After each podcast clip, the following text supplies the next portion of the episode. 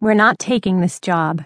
Campbell Steele stared at the travel itinerary and his sister's outstretched hand and wondered, not for the first time, how a self proclaimed computer geek like himself had morphed into an undercover operative.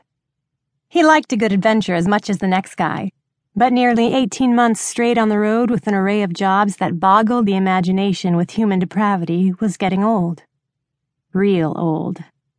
The success of House of Steele had surpassed every expectation he and his siblings had when they established the firm three years before, and the latest assignment, a babysitting job for a rich heiress, wasn't high on his list of priorities.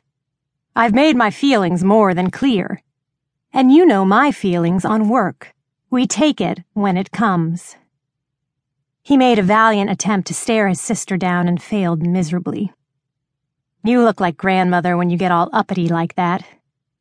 As an insult, it was horrifically low, but the narrowing of Kensington's gaze had the desired effect. Here are your tickets. You'll meet Abigail McBane here in New York and then fly with her to Paris tomorrow evening. Because some disgruntled employee keeps sending her nasty emails, there's nothing in this for us, Kenzie. Her security folks should be able to uncover something as routine as this. There's plenty in this, and Abby doesn't want this going through her corporate folks. That's why she contacted us. At least be honest with me. You're doing this as a favor for a friend, not because it makes good business sense. I could be helping Liam on that job in London or Rowan figure out her Chicago museum problem. Both need some serious electronics work. I've got them covered. Now. Kensington pointed toward the TV mounted on the far wall of her office as a series of photos came up. McBane Communications had a seven minute security breach two days ago when their entire satellite system was unreachable from their central command.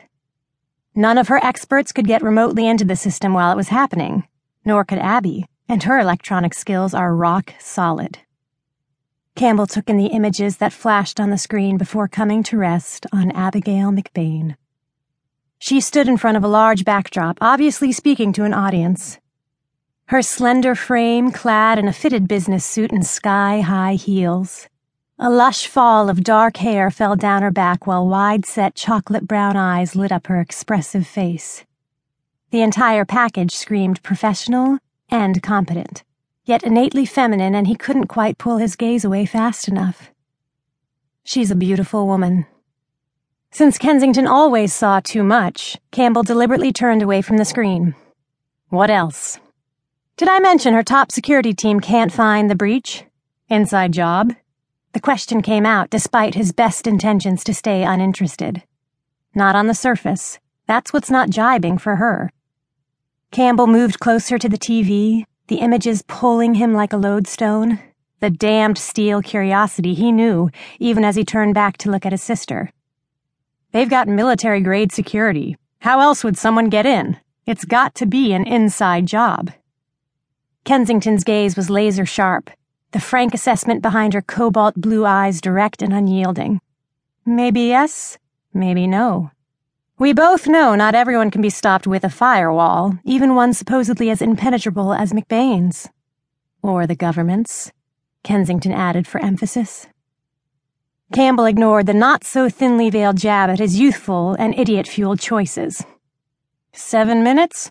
Yep. And her systems people have checked the code. Forward and backward, and there's no trace of tampering, viruses, or remote entrance. She's got a ghost.